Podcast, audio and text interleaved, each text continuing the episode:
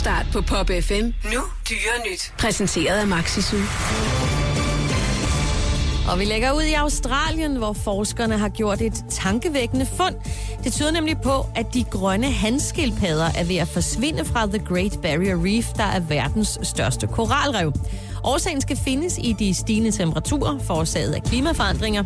Skildpaddernes køn bestemmes nemlig af temperaturerne i det sand, hvor skildpaddeæggene klækkes, og jo mere varme, jo flere hunder. Og det betyder, at hele 99 procent af de yngste grønne skildpadder er hunder, og det tager cirka 35 år før skildpadder er kønsmodne, så det har lange udsigter, før kønsbalancen kan rettes op. Vi krydser fingre her fra februarkulden. Anderledes positivt står det til i Indien. Her kan 207 fuglearter og et hav af insekter og padder glæde sig over at bo i verdens syvende største kaffeproducent. Kaffeplantagerne anlægges som buske under større træer, og den kombination giver fremragende levevilkår for hundredvis af dyr, fugle, insekter og padder.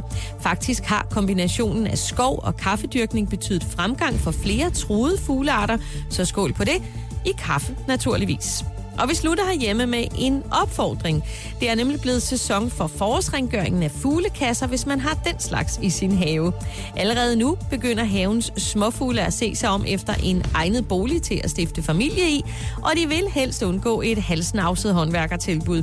Fuglene tømmer nemlig ikke selv redekasserne for gammelt indbo, de bygger bare rede oven på den gamle, og det kan give både pladsmangel og utøj, der igen går ud over de små nye fugleunger. Så grib kost og spand, dog ikke skrubbe klude og sæbevand og få tømt redekasserne. Dyre nyt.